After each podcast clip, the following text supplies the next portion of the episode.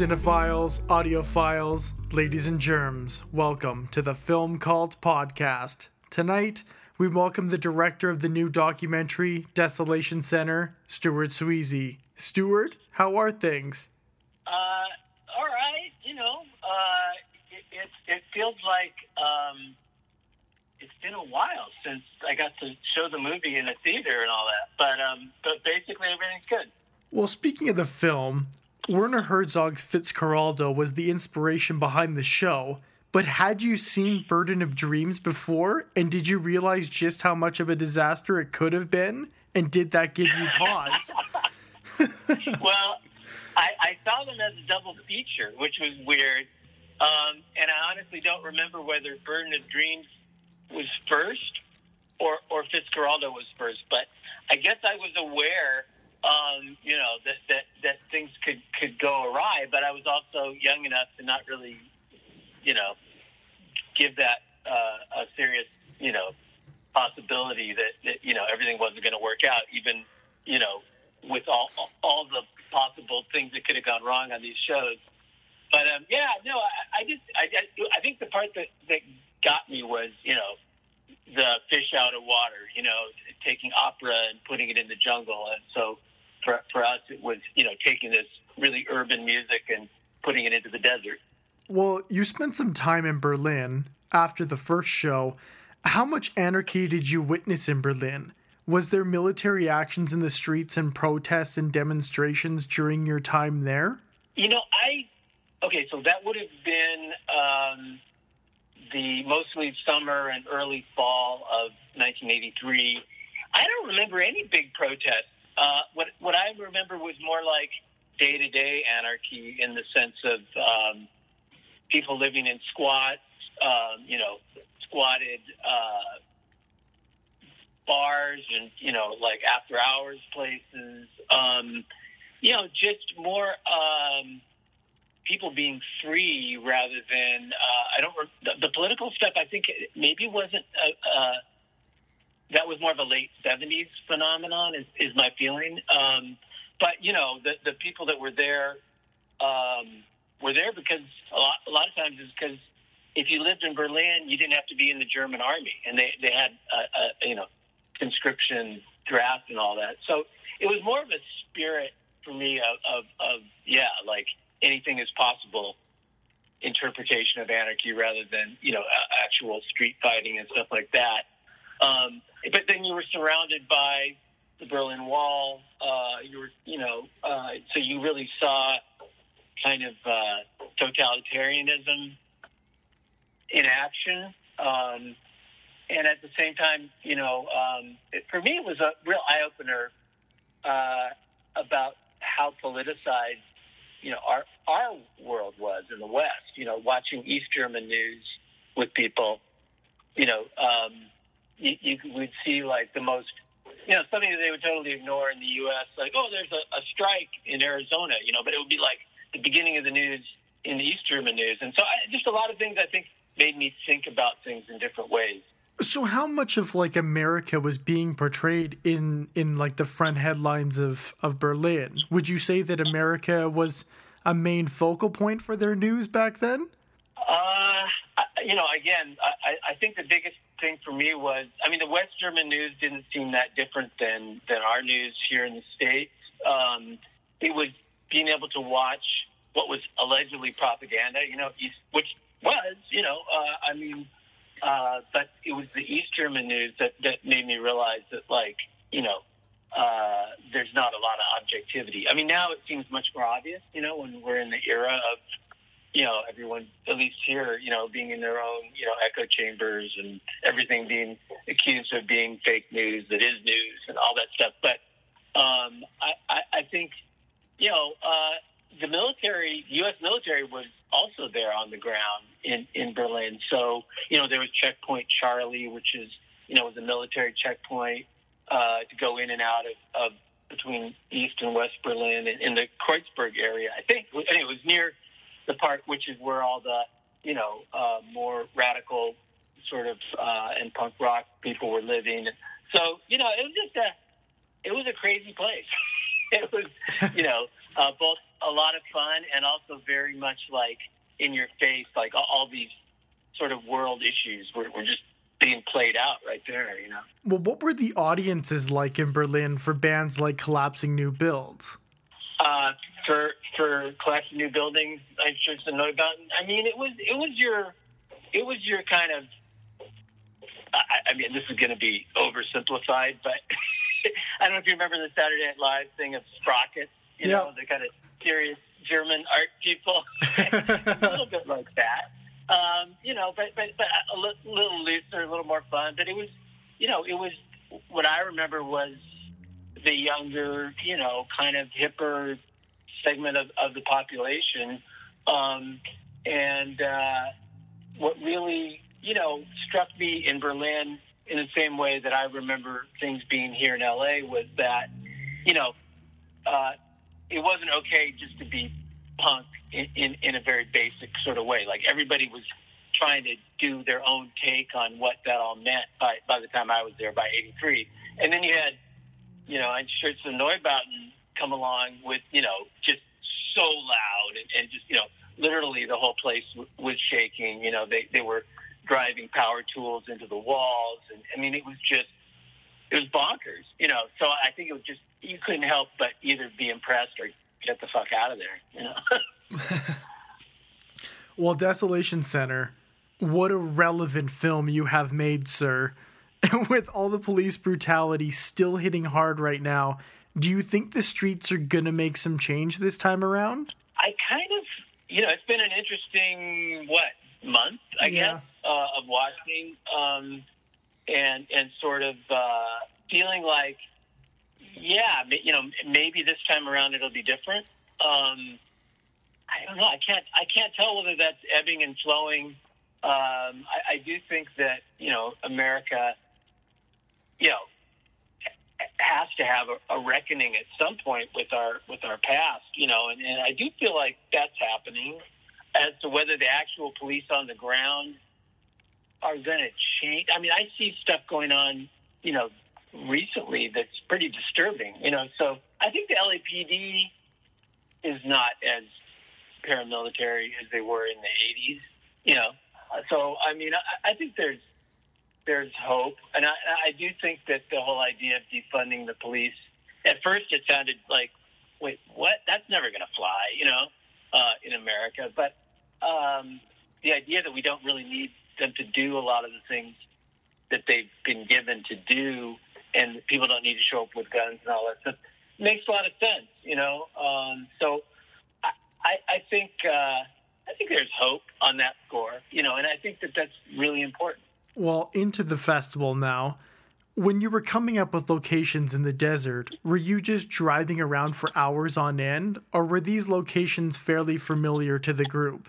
Well, really, the truth is that um, Bruce Licher, who was the founder of Savage Republic, and you know, uh, they were the one of the two bands, along with the Minutemen, that played at our first desert show. So that was a place that I had the idea of playing out in the desert, and that's about as far as I thought it out. And then I, I got a hold of Bruce, who I didn't really know, but I'm like, I'm a big fan. You know, I, I put on some shows around some, you know, somewhat, you know, rem- desolate spots around LA, downtown. Back then was was pretty uh, much of a wasteland. Anyway, so Bruce was like, "Oh, I know a great spot. Um, you know, it, it's a dry lake bed," and I didn't really question any much further than that. And we just drove out there, and I'm like, "This is so beautiful. You know, like this is perfect." And um, it turns out that he had, I guess, his dad was into like uh, gliders, you know, ultralight, you know, planes, and so he had been out there, and you know, they.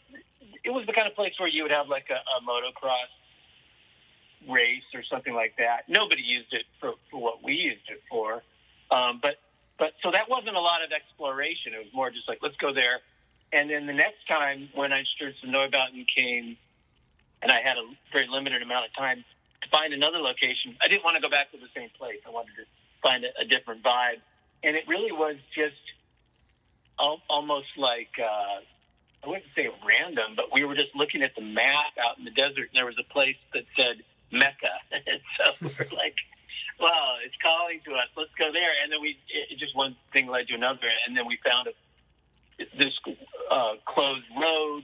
Closed road led to this amazing looking canyon, and then we're like, this is it, you know. But not really knowing whether the closed road sign was going to keep away, you know, the authorities or whatever. And we weren't certainly weren't supposed to be there.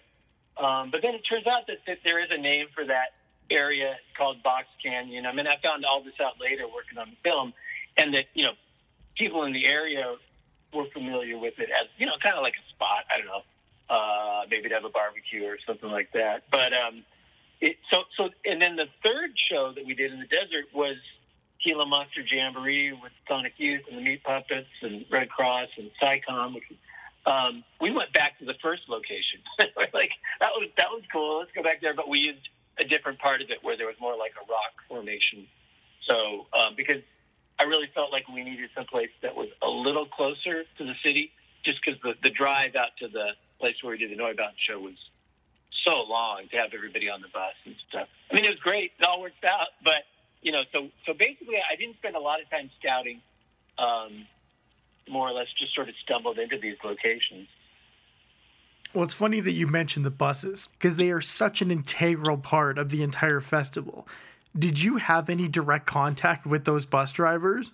I know that they were coming from church, but how much were they actually confused and what were they doing during the shows? Yeah, I mean, uh, I have to say, I had more contact with them on the way out and, and sort of figuring out where are we going to stop. Like, uh, making you know making sure that they were okay with with driving these school buses out onto the dry lake bed and that kind of thing. Once the show started, I have to admit I, I was more focused on the music and and you know the PA, as limited as it was, and stuff like that. Or in the case of the second one, you know, Mark Pauline setting off explosions. So I didn't really get a chance to like get the vibe of what they thought of the whole thing. I mean, I'm sure that you know, looking back on it, um, you know, I, I probably checked in with them a little bit, but basically, you know, I think they were like, "This is really weird," but I guess that's what these kids are, into these days, you know, kind of thing. That was my feeling is that they're like, "Well, this is better than our usual, you know." School bus gigs, you know, or summer camp or whatever else they, they they would have been doing. So I, I think they were probably tripped out, but not as much as like stories I've heard about like redneck people showing up in pickup trucks that thought they were going to, you know, do some shooting, and then they saw like these bonfires and explosions and crazy noises echoing around the canyon, and they just took off. Um, I think that because the bus drivers were with us the whole time, they kind of saw it all kind of play out, so it didn't seem quite as totally out of control as it was. Well, did the Sonic Youth show feel different at all for you? Could you feel that if you continued this, that the audience was about to become even bigger? You know, I, I wasn't so much thinking about that at the time. Uh, I I don't think that any of us really looked at any of those bands, you know, like Sonic Youth, Red Cross, Meat Puppets, or that Perry would go on to do Jane's Addiction as being big. You know what I mean? It was more just like, um, what a great lineup, and wow, we got a bunch of people out here. So I didn't really have a sense of like, oh, this could become huge. It was more like, okay, how can I top this? This is so rad. You know what I mean? Um, and Sonic Youth were so great at you know, um, and and the Meat Puppets were so psychedelic, you know, and uh, so I just was kind of like, I'm, I'm not really going to do anything that'll be better than this. So maybe this is a good time to stop. That was more my attitude at the time. Well, did you film the entirety of all those Desolation Center shows? Or were the clips in, that we saw the majority from the footage? Right. So, um, obviously, the first one we didn't have any any film footage of. The second show, um, I, I, I thought you know it was covered really well uh, in terms of the whole drive out there and the setting up and things like that. But you know, um, not everything was captured. Um, but but pretty much the whole Neubauten set uh, was filmed. uh, you know, videotaped, and um, then uh, and a little bit of interviews uh, with with people afterward. Um, but the last show that we did uh, with Sonic Youth, um, pretty much all of that stuff was was videotaped, and um, it take. I mean, I knew that the Sonic Youth footage existed because they released it in the early '90s as a VHS tape. So um, you know, and and that stuff's up on YouTube. Um, and but uh, I didn't realize that like the whole Red Cross set existed on video. That that Psi Com, you know, uh, the Meat Puppets, you know, I mean, they were playing, and then they're like, turn the lights out, which at first I was like, why are we turning the lights out? Then I realized, like, oh yeah, it's a full moon. Like, this is so cool. But um, because of that, there's not a lot of footage of, of the Meat Puppets set. But um, yeah, you know, there's there's a, there's a lot of stuff. You know, we, we kind of we're trying to tell a story, so we we picked things that we thought worked as, as highlights. But there's a lot more footage. Well, was it fairly easy to track down the original players like Perry Farrell again for the documentary, or was it a bit of a struggle to get the film made? It really was a, a, a range from people that were just very, very, you know, open and, and really wanted to participate, um, to people that were tougher. And, and you mentioned Perry. I mean, actually, we had finished the film, um, and I found some footage of Perry talking about the shows, but I hadn't been able to interview him.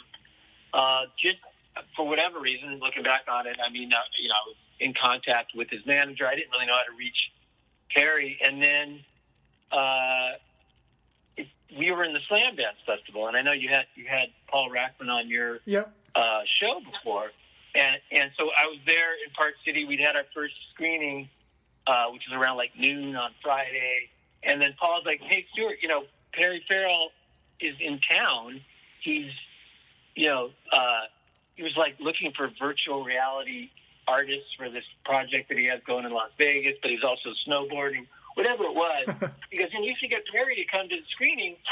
Anyway, long story short, I was like, I've been trying to get an interview for years. I, I can't promise anything, but I'll send him one tweet.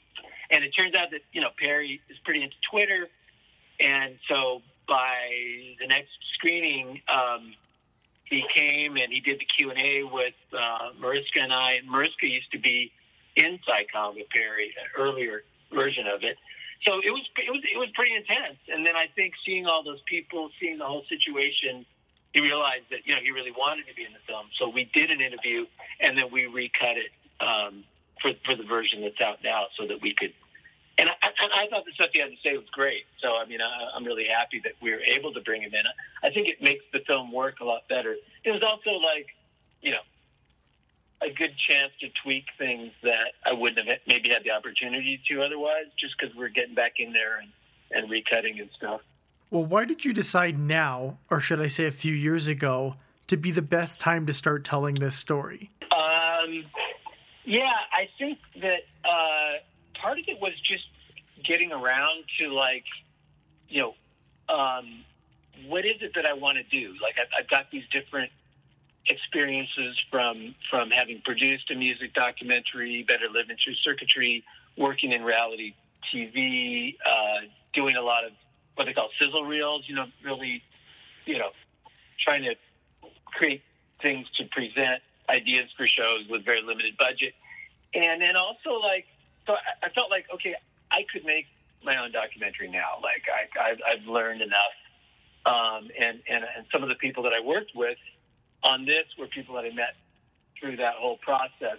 But also, I, I think um, it really had, had to do with me loving music documentaries and, and wanting to make one. and then realizing through another music documentary director, uh, a guy named Jörg Steineck, who lives in Berlin, but he made a, a whole documentary about the desert rock scene, uh, which kind of emerged after the stuff that I that I was involved in. But he was like, "I need to interview you for my documentary," and then and I totally understand how this goes. Then it became like, "Wait a second, I don't really even know how to fit. This is a whole other story." But he hit me at a time when I was starting to think about music documentaries. So then I started researching Desolation Center uh, as, as funny as that might sound, online and realizing that it had these things had taken on this legendary status, and I realized that there was a good story here, and that um, you know, if I didn't do it, nobody else would. So. Well, what did you find to be the hardest part of the filmmaking process for your first feature?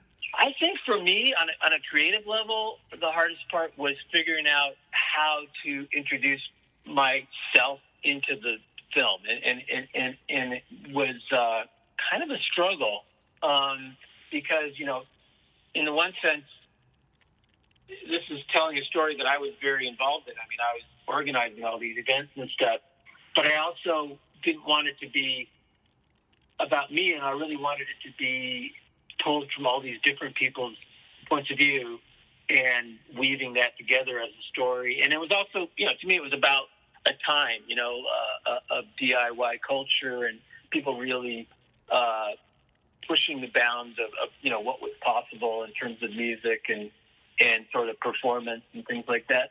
So then I was like, okay, this is all coming together, but like, how do I appear in it? You know, um, and it's actually again, this guy Jorg uh, was a big inspiration because I was there in Berlin. I was interviewing Blixa and the other people from Neubauten, and, and then he showed up from wherever he was in Germany before that. And uh, he's like, well, you know, you're not going to be back here, so you better start shooting your own interview stuff. And I'm like, of course you're right, but you know, like, how do I do that? Anyway, so uh, long story short, I had a crew there with me, you know, uh, a, a DP and a sound guy. So we just started going around and doing it, and that kind of got me, forced me to start thinking about how do I tell the story, you know, without making it all about myself. That, which I, you know, I was always trying to strike that balance. I heard that there was a snake waiver attached going in.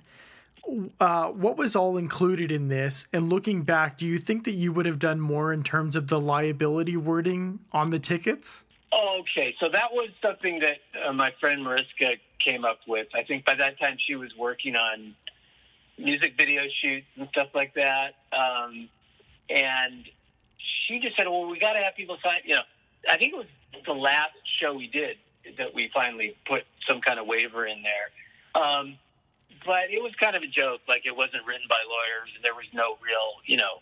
Uh, it was more just a way of telling people, look, you're kind of on your own out there. Don't blame us for what happens. Um, it's more of a wake up call than a, than a serious legal thing. Um, but yeah, you know, um, we're talking about city people that often had not actually been out to the desert, and and so we just, you know, I think we, we wanted people to, to kind of go out there with their eyes open and, and you know be willing to take care of themselves.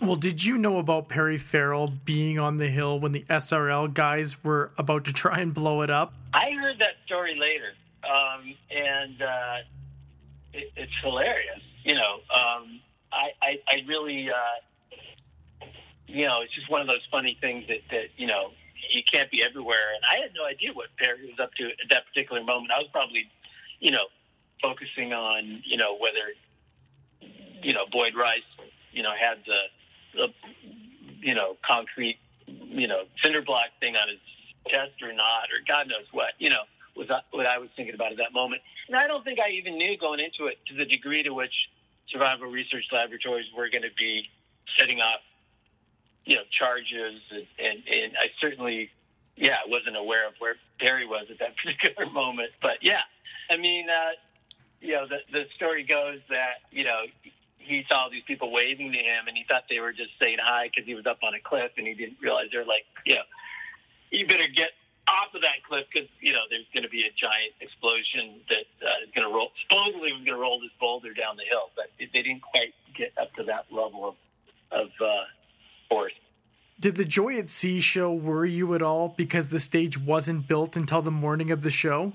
Yeah, so um, it definitely worried me, and and uh, I, I was I really didn't have access to this whale watch boat until right before the show because um, we were renting it by the hour, and, and, so we had to bring all our stuff down there uh, to Redondo Beach where where it was docked, and then move it to uh, San Pedro. But again, you know, I it was probably a little wacky to do it the way we did it, where the boat was going and we're building the stage at the same time.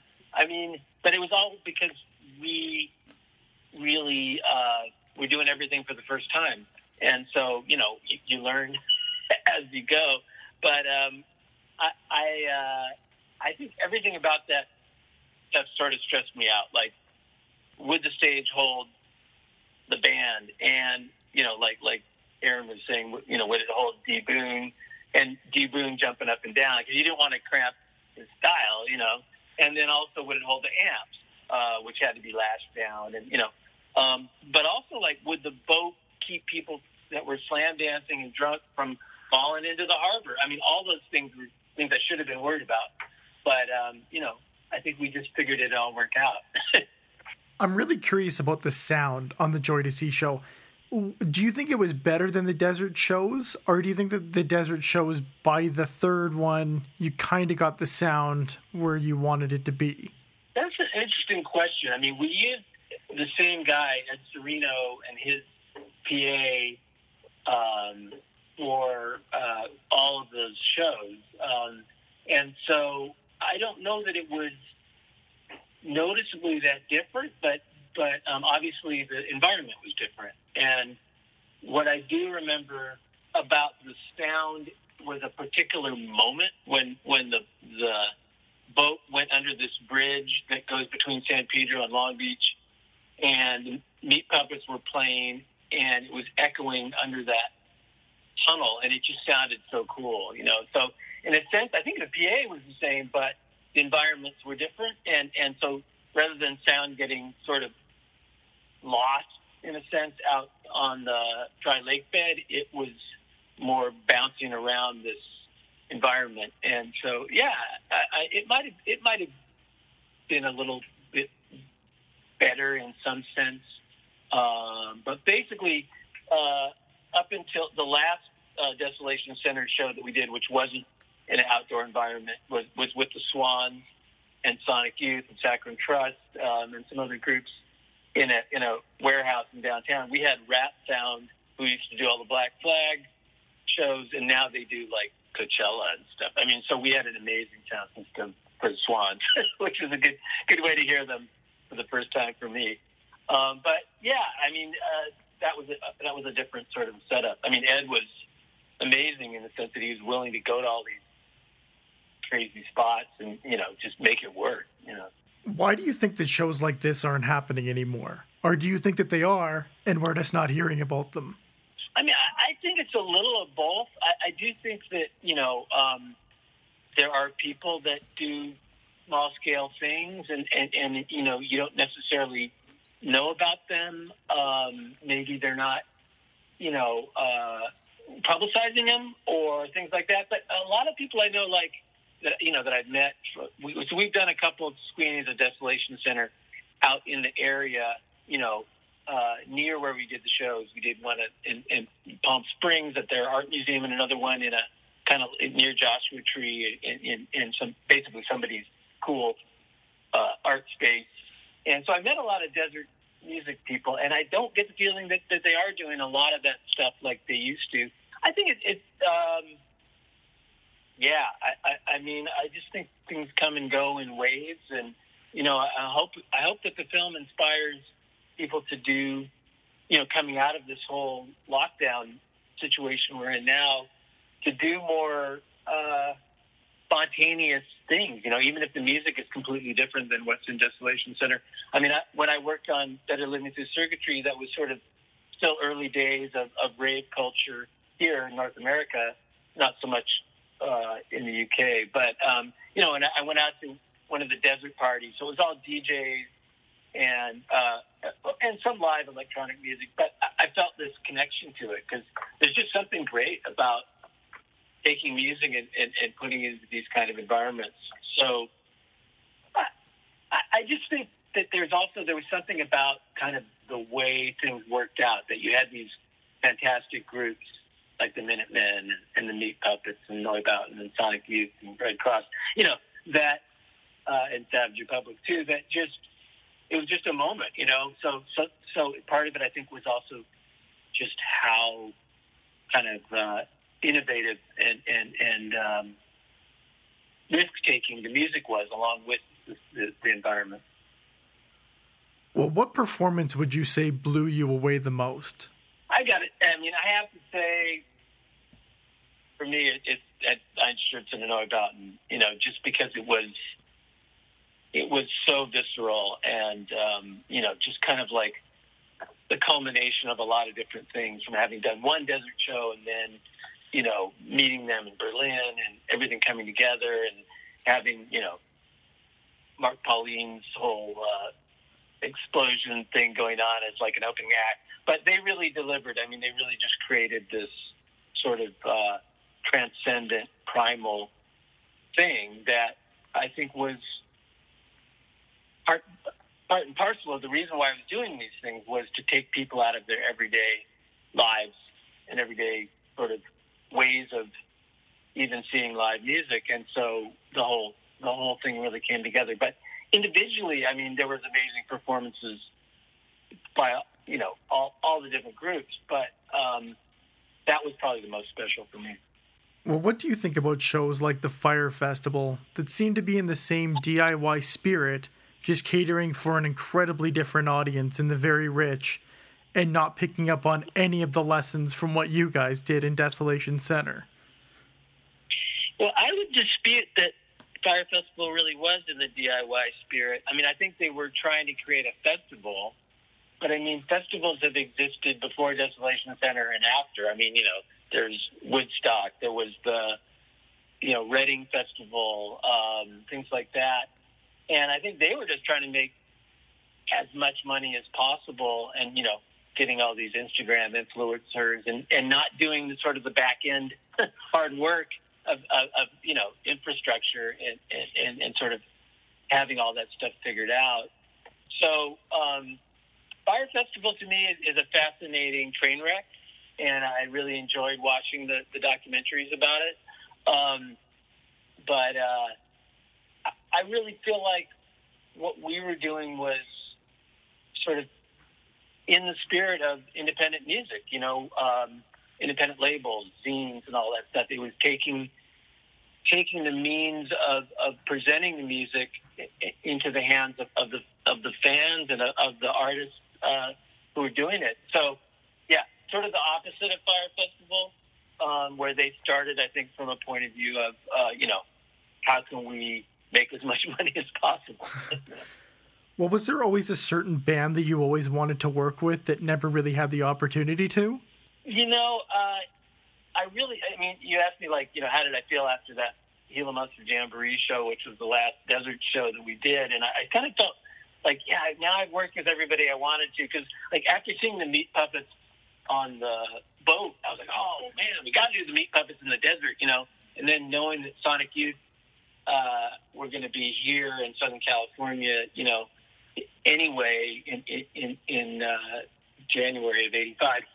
So so those were like a couple different kind of bucket list things that, that, that came together on that night. But um, looking back on it, had I been aware of how crazy those live butthole surfers shows were, um, if they'd been more on my radar, that, that's somebody I'd love to put on a show out in the desert with in that era. Well, do you keep up with the local scene at all these days? And what are some new bands that are really blowing you away?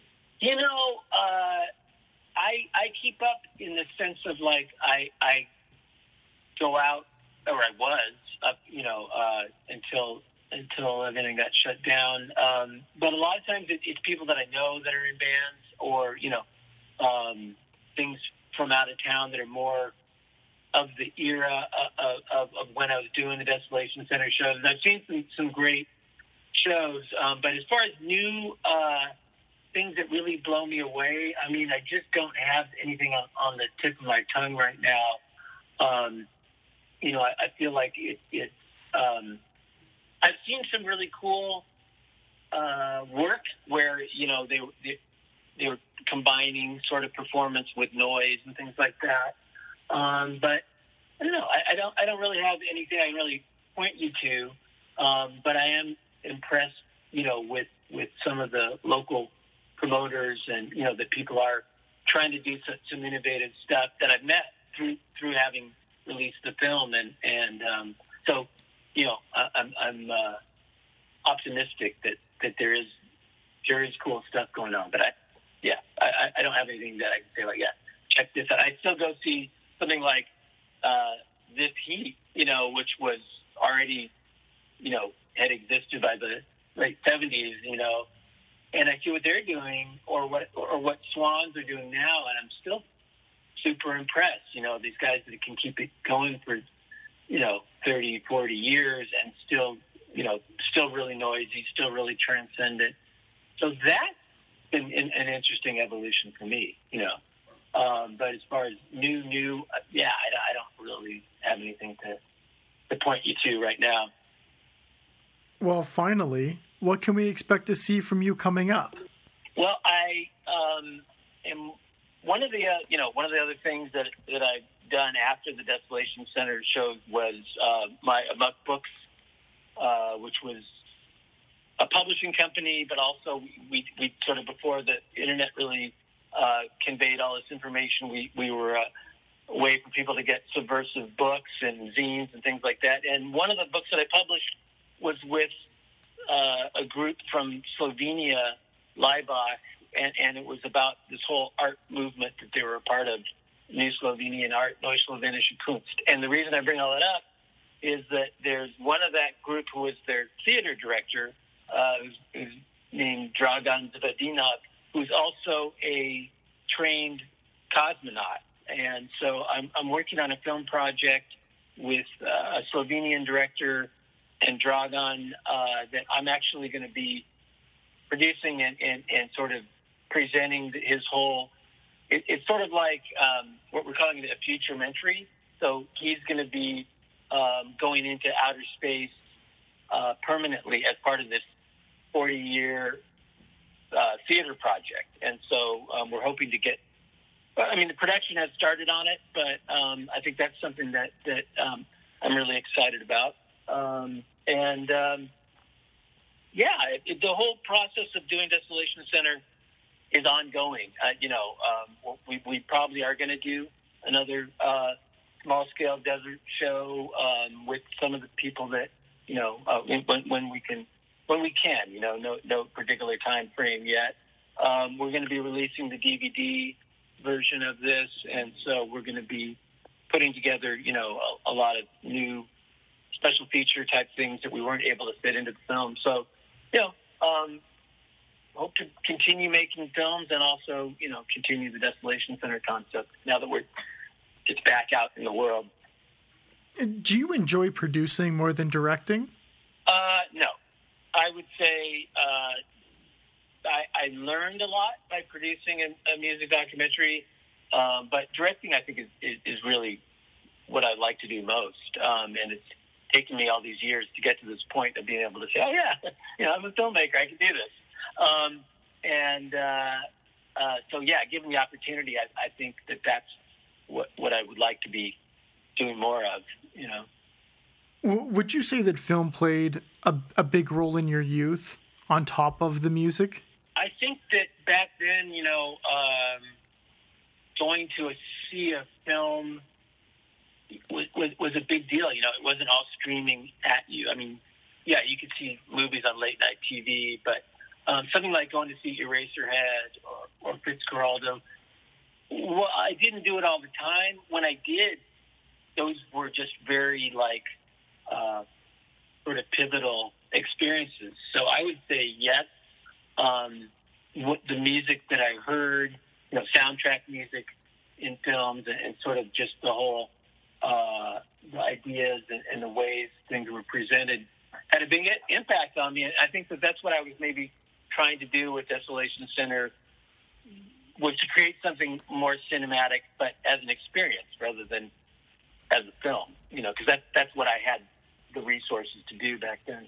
Thank you so much, Stuart, for taking the time out of your incredibly busy streaming launch uh, to speak with me. I really appreciate it. The film is absolutely fantastic, and I hope everybody goes and checks it out. Desolation Center is currently available on iTunes. Is it available anywhere else currently? Yeah, actually, so so now uh, we're streaming on Amazon. Uh, you know, if you go to, to our website, you can see the other ones. Uh, there's Vimeo on demand, Fandango now, and Google Play. But um, yeah, thank you. Man. It was such a pleasure talking with you, and you know, just um, you know, being able to kind of get into some of these topics, and and um, so you know, uh, keep keep up the, the good work with the, with the podcast as well. Well, thank you because it it really is one of the it was one of the more exciting music documentaries I've seen in a really long time. I put it up there with the uh, the new Brainiac documentary about that band from the '90s. Both of them, mm-hmm. I both of them, I think everybody should go see. They're really fun. They're really enjoyable. It brings you to a time that a lot of people forget about, a lot of people missed, and uh, yeah, I really hope everybody goes and checks it out. I really enjoyed the film, and uh, again, thank you so much for for spending some time with me today. Well, awesome. Thank you. Thank you for listening. I'd like to thank Stuart Swezey once again. It was a pleasure to chat with him, and I hope that we see him in the director's chair a lot in the upcoming future. Make sure to check out the documentary Desolation Center on iTunes, Fandango Now, Google Play, Amazon, and Vimeo.